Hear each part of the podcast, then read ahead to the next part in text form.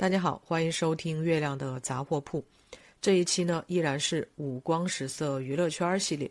这个系列的第一期和第二期，我是聊了演员谭健次的进阶之路。这篇进阶之路是分为正文和番外两个部分。番外呢，是我在二零二一年的四月到八月期间写的，一共有两万字，计划分五期更完。那今天呢，就是这个番外的第一期。这两天闲着没事儿，在想一个问题：长庚和顾云这两个角色哪个更难演？其实这个问题有点无聊，因为这样的比较几乎没有意义。平时在和演员朋友聊到一些影视作品的时候，他们也会问我类似的问题，我的回答通常都很官方，各有各的难点。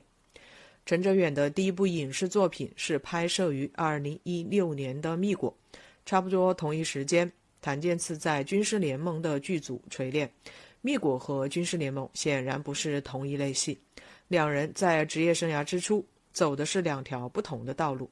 四年后殊途同归，两人在《杀破狼》相遇。长庚在原著小说里有一条很清晰的成长线，不管剧版如何改编，这条线都是会在的。这在很大程度上帮助陈哲远踢出了一个非常大的障碍，他不用演结果，他可以专注在演过程这件事情上，这使得长庚一直处于未完成时态。而如何表演人物关系是对陈哲远提出的巨大挑战，也是未来我评价他表演的一个重要方面。把人物关系放置进长庚这个角色，会得到两个基本切面：横向和纵向。横向是看陈哲远如何处理长庚遇到的每一个人；纵向是看陈哲远如何处理长庚在各个时期不同的成长。最简单的就是截取四个表演片段，如十五岁的长庚、二十岁的长庚面对了然大师和面对皇帝的长庚，是否拉开了？表演层次，拉开表演层次是为了让观众感受到角色的成长。那么，又该如何让观众有代入感，产生一种自己和长庚一起成长的错觉呢？之所以是错觉，是因为长庚的经历并不是普通人的经历，我们也很难成为像他一样内心强大的人。在我看来。长庚是一个超越时代的人，这个人物在做出了有意识的主动选择后，呈现了一种加速成长的态势。因为如果他不急速成长，等待他的只有死亡。如此极致的成长经历，距离我们的生活是很遥远的。虽然我在前文提到，希望剧版《杀破狼》是一个充满浪漫主义气息的作品，但仍然希望这部作品有现实指导意义。要达到这样的效果，最有效的手段都来自于细节。而对于谭健次来说，他的挑战在于两点：原著的大部分篇幅都以长庚的视角带入，很少直接描写顾云的心理活动。而顾云一出场，就像一些出现在古龙小说中的大侠一样，直接站在了人生的制高点。长庚一出场站在起点，而顾云一出场就站在终点。他已然是一个完成时态，顾云作为一个结果而存在。但是在表演时，演员不能演结果，那么又该怎么演过程呢？顾云这个角色仍然可以有横向和纵向两个切面。纵向依然是看他的成长，不过这个成长被隐藏了起来。横向是看顾云所做出的选择。顾云作为三军统帅，每一个选择都会对整个国家产生深刻的影响。那么，顾云为什么会长成今天的样子？他为何充满能量？今天的顾云又为什么会做出这样或那样的选择？这所有的一切都需要让镜头伸向顾云的内心世界，所以对于谭健次来说，表演的难点在于如何演好内心戏以及表里的差异。顾云是否有内心戏，首先取决于编剧对于整个项目的改编思路。即使没有内心戏，我们也可以借鉴张颂文提出的三层人生论的角色塑造规则，即角色的表面人生。私下人生和隐秘人生，以丰富人物形象。长庚可以是正向表演，首先让观众有代入感，慢慢发现追不上他的步伐，有了距离，生出仰慕；而顾云可以反向表演，人物出场时带给观众疏离的倾慕，被他吸引，带着好奇走进他的内心世界，最终找到和他的共鸣之处。这一正一反，既在剧作上完成了两个人物的合二为一，也让观众的心灵接受一次洗礼。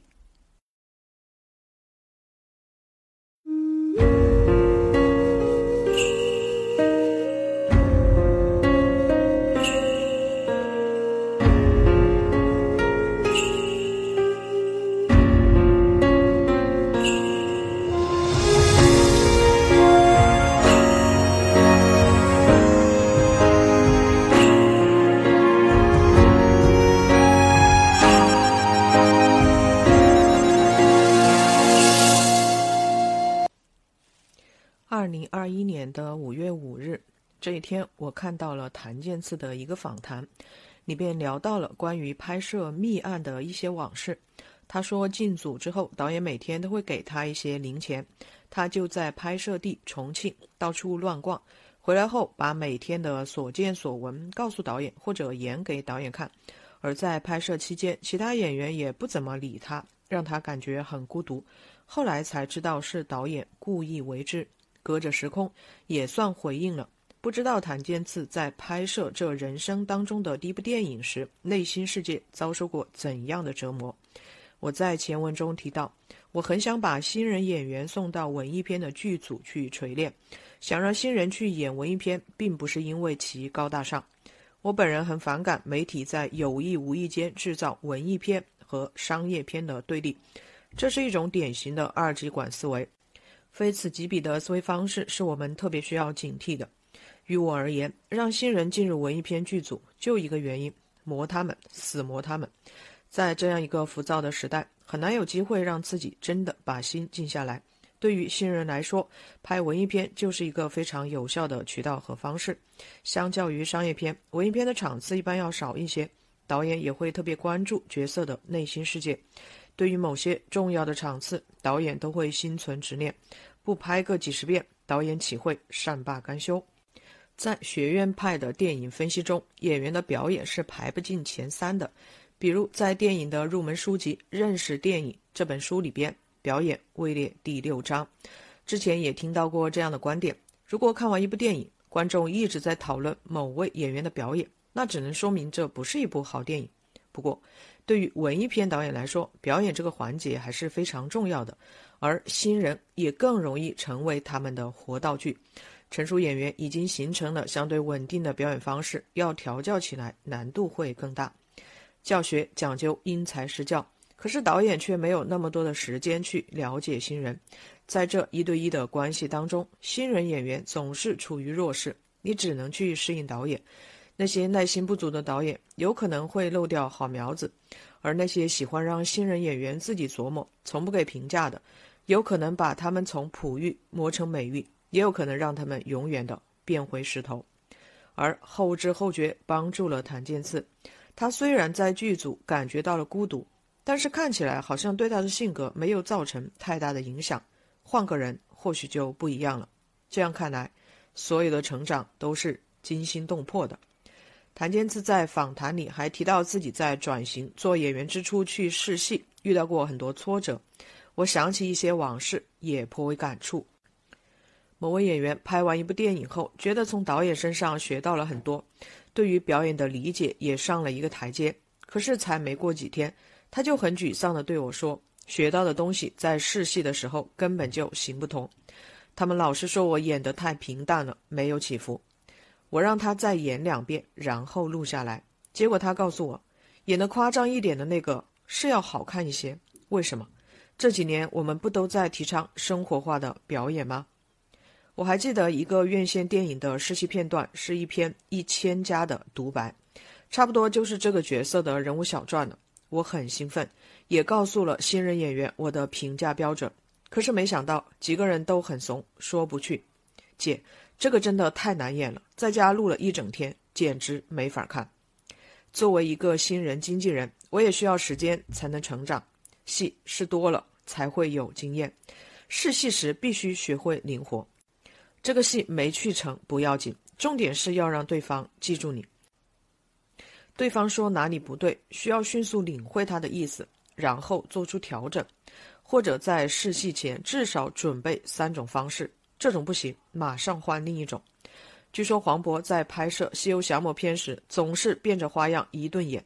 虽然最后没能打动周星驰导演，但在我看来，这是一个优秀演员的必备进阶素养。谭健次在《密案》里学到的表演技巧就是不要用技巧，不要演。当他带着这样的表演理念去试戏时，碰壁是可想而知的。如果当时身边有能点他一下的人，可能会少走很多弯路。不过，人生没有白走的路，每一步都算数。前面走的那些弯路，都在军师联盟里还给他了。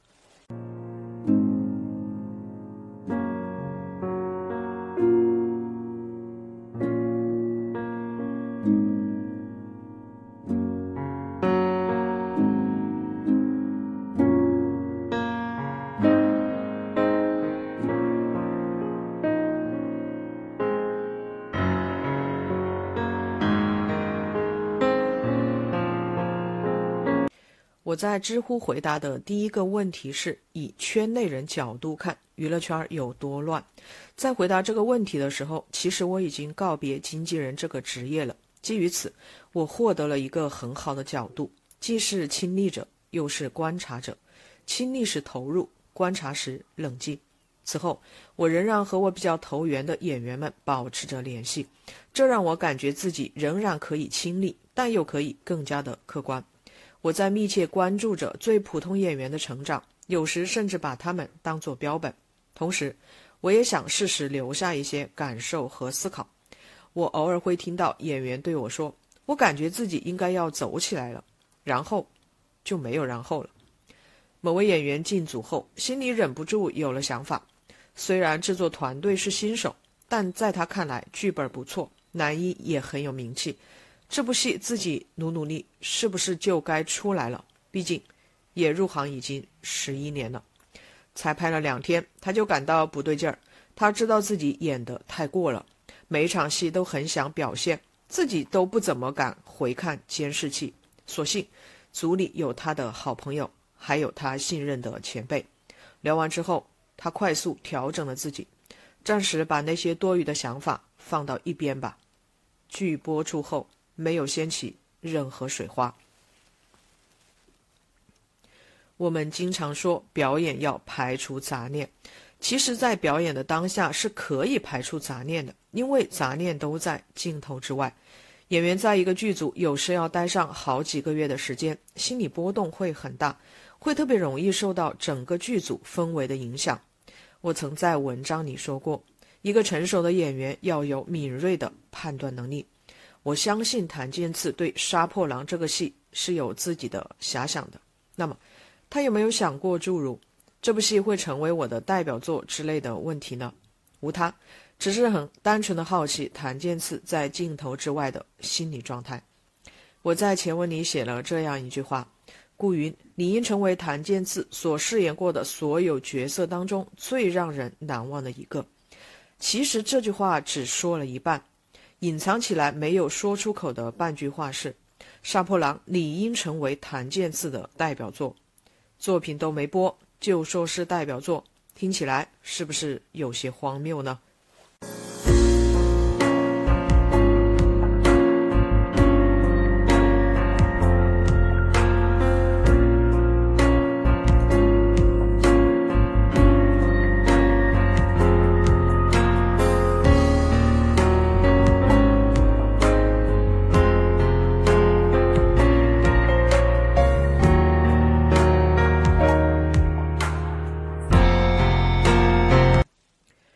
今天是二零二一年的五月二十日，我来给谭健次同学道个歉。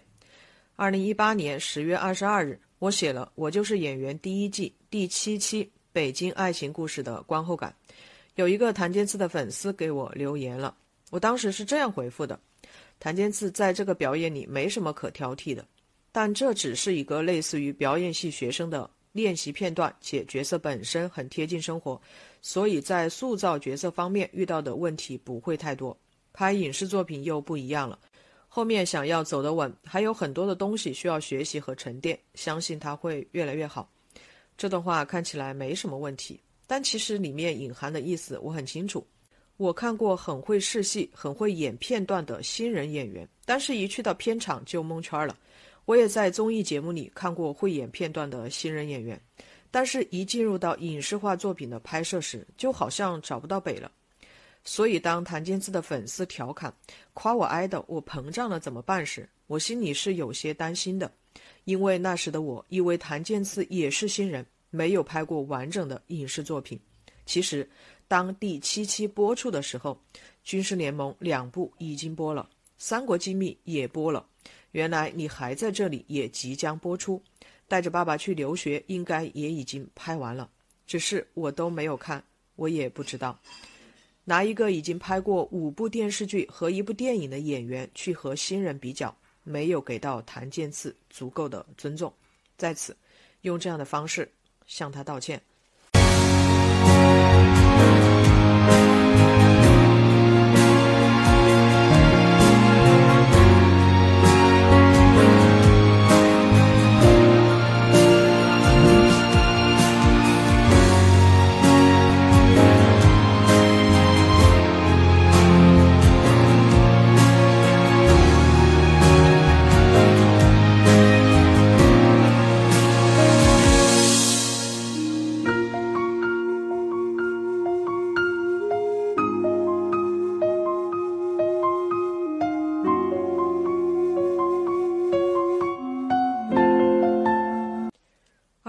二一年五月二十五日，今天看到剧版《杀破狼》改名并拿到发行许可证的消息，心血来潮去朋友圈搜索了一下，发现开机当天，二零二零年的七月二日，CD Home 的好几个选角导演都发了朋友圈，原来他们是这个戏的选角团队啊！在我离开北京的时候，已经有几家选角工作室崭露头角了，而我对 CD Home 是印象最为深刻的。我跑的第一个组是 CD Home 筹的戏，第一个合同也是由他们经办的。第一次去跑组其实是很紧张的，非常感谢我遇到的第一位演员副导，他很专业，没有嫌弃我是新人，而是很耐心的听完我介绍了自家演员，还把所有人的资料都收下了。那时的我以为一切都理所当然。一个月后，我数次被演员副导拒收某位演员的资料。我像个傻子一样站在门口，不知道该走还是留。之所以被拒收资料，是因为这个演员长得很胖，绝大部分剧组都说没有必要留他的资料。一年之后，胖子成为了很多影视作品的标配型角色。还有一个投资数亿的院线电影，全程搜索会演戏的胖子。漫长的蛰伏，在机会来临时果断出手。而《杀破狼》这样的热门 IP，在筹备定人阶段，想必是波谲云诡、暗用无数。CD Home 在数百名男演员中选中谭健次，并向资方力荐，又是出于何种考量呢？我想，应该还有其他人向资方推荐谭健次，因为我发现他正在拍摄的《猎罪图鉴》也是 CD Home 筹的戏。综合一下，把主要功劳记在选角工作室身上。我想，对于选角团队来说，口碑是最重要的。口碑就是专业的代名词。选演员就像搭一桌菜，他们需要用自己的专业能力把这一桌子菜搭好，从而让资方满意。从表演层面来讲，他们力荐的演员应当有两个基本要求：一是合适，二是戏好。谭健次在建组《杀破狼》时，应该是刚拍完或者正在拍《爱的厘米》。关震雷这个角色清晰可见的胖，那么。是什么样的信心让选角团队穿过重重迷雾，找到了他们认为合适的顾云呢？我们可以用很多美好的词语去形容顾云这个人物，但如果说的俗气一点，说的简单粗暴一点，就是美强惨。或许选角团队在翻阅谭健次的人生履历时，认定他和这个人物有很高的相似度和关联度吧。戏好不好反而简单，因为有评价标准。对于这一点，选角团队是有足够的底气的。除去表演层面，做人方面也是选角团队要特别考量的。大家都喜欢让人省心的演员。我曾经见过演员统筹在电话里对着经纪人百般吹捧，放下电话后立马变脸，咬牙切齿地说：“以后绝对不会再合作的。”没别的，就是太难伺候了。演员自身的资源和人脉从哪里来？就从一步一步拍过的戏中来。下一部戏是上一部戏的某某某推荐的，就证明这个演员人品好。不要小看人品，很多时候他会排在戏品的前面。谭健次的身后没有站着慈文、腾讯这样的大靠山，况且这些经纪公司、平台肯定都想推自家艺人去参演这样重要的角色。那么，他该拿什么和别人撕？之前拍了什么样的作品？建组时是什么样的状态？试戏时是否让资方满意？对作品及人物有什么样的理解？对于谭健次来说，其实一切反而变得简单了，因为前述种种都是和表演相关的内容，而这些内容是他可以掌控的，是他可以努力的。那些身不由己的部分，就交给合适的人去做吧。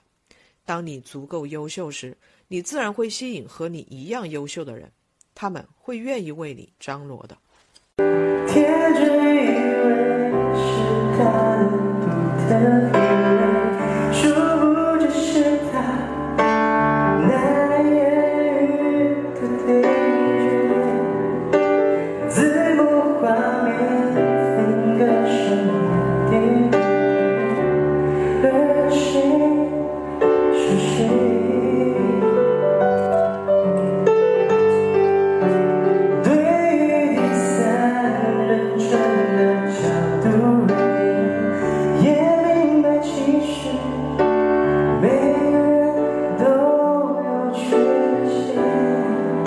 才不